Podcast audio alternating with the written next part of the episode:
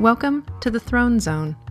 Let's approach God's throne of grace with confidence so we may receive mercy and find grace to help us in our time of need. I'll read a passage and begin the conversation. Listen for the cue to 20 second pauses where you can pray what's on your mind, listen for a word, or simply bask in the company of the Lord.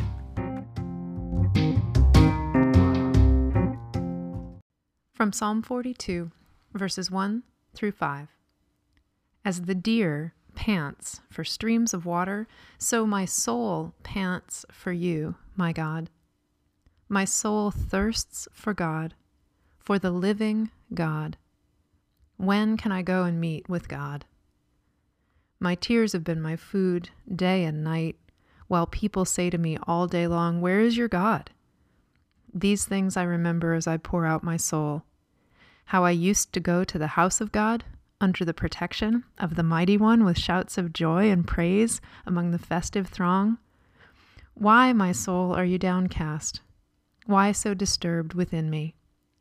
Put your hope in God, for I will yet praise him, my Savior and my God. Lord, you are the living God. I didn't invent you.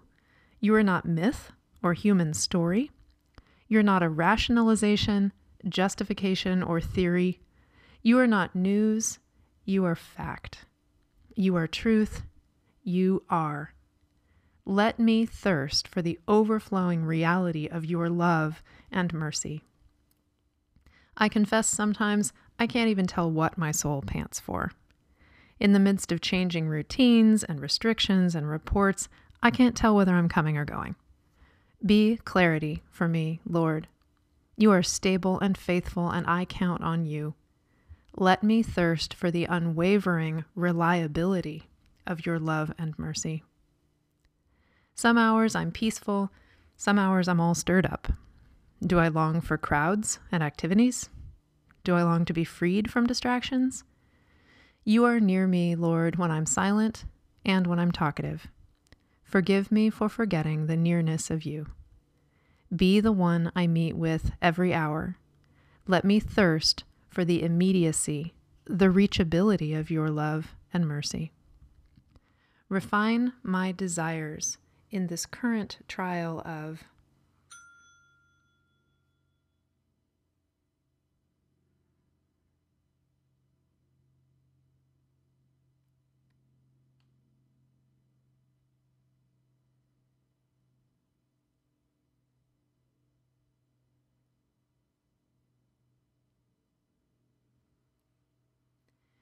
Teach me, and gently, please, what it means to thirst for you. There are people around me, Lord, even people I love, who are asking where you are. Let your truth, rather than my tears or temper, be their answer. Share the reassurance and the tenderness of your presence and plan through me. As I wrestle and strain to reflect you, to be an ambassador for Christ, please remind me again and again that the best thing I can do is live forgiven. Remind me of my freedom. Let your freedom fuel my family and friendships. Let me feel the rise of my unburdened shoulders. Let me lift my face without shame or guilt for not measuring up. Jesus measured up. If I am happy and comfortable in that, you are glorified. Teach me again how meaningful humility is in my relationships. As an ambassador for Christ, I have to learn something he never had to apology. Help me set aside ego and confess my mistakes. Help me start with the youngest people in my home and move up to the most familiar. Help me with that simple sorry that speaks so eloquently about how deeply I want to love others more than myself. God, I'm not so proud of how I handled.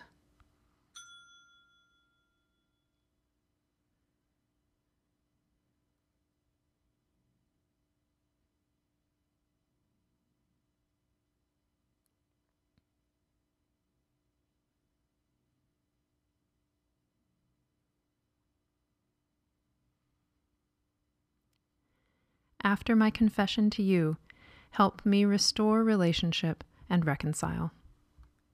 Lord, you made people for one another. Your word is full of one another.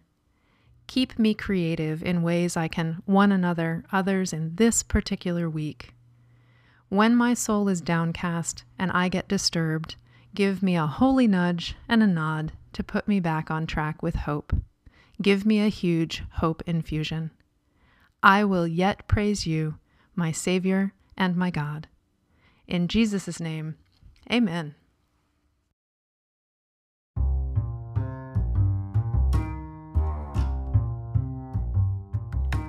The Lord takes great delight in you. He rejoices over you with singing. Have a fantastic day.